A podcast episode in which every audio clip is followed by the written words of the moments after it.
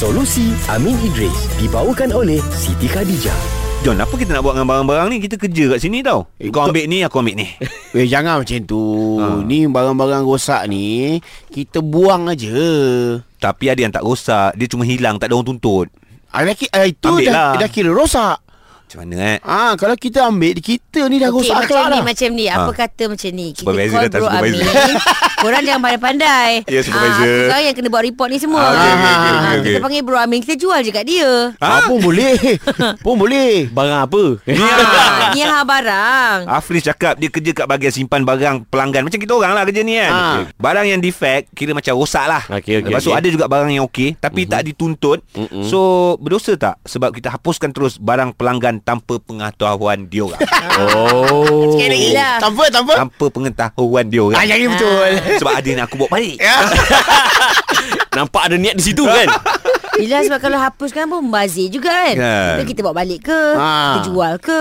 Dah 10 tahun dah tunggu tak ada orang tuntut. Dia gini, dia tengok terma. Hmm. Terma. Kalau orang yang meletakkan barang tu, dia sudah menandatangani satu bentuk agreement ke perjanjian ke persetujuan.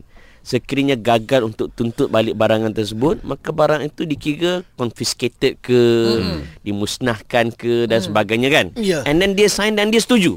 Ah. Sebab apa tahu? Ada satu kaedah fiqh disebut al-muslimuna ala syurutihim. Hmm. Seorang muslim tu bergantung pada syarat-syarat yang dibuat dan dia persetujui oleh dia.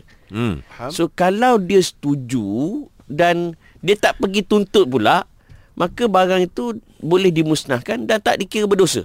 Okey. Okey. Dan dan okey. Cuma timbul persoalan.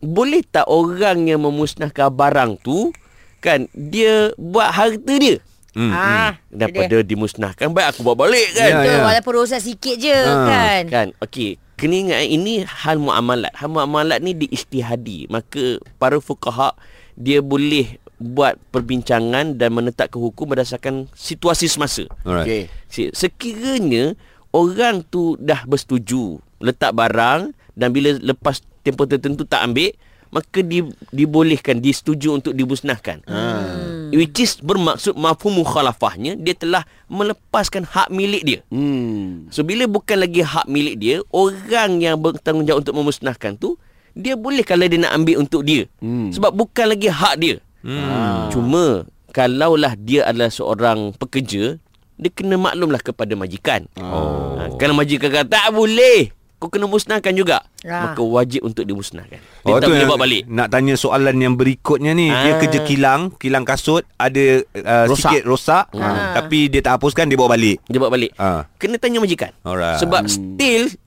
kilang tu bukan dia yang punya. Hmm. Kalau dia owner, ah lain cerita. Faham? So kena sama ada minta izin ataupun kalaulah awal-awal majikan kata, mana barang-barang defect kau bawa balik ah. Okey kan? lah tu. Ah, settle lah. Alright kan. Alah. Tapi bila ini masalah dia kita tanya supervisor, supervisor nak makan seorang dia nak jual dia, dia, nak jual dia nak ambil duit tu. Ah, tu dah, dah, jadi lain lah Ah, itu itu solusi Amir Idris episod lain lah. Ah, maknanya boleh kita ambil je jangan bagi kita Sementara supervisor. solusi tu belum datang Eh, share lah sikit.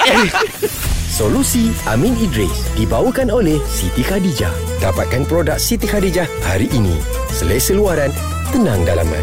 Kunjungi butik SK atau layari sitikhadijah.com.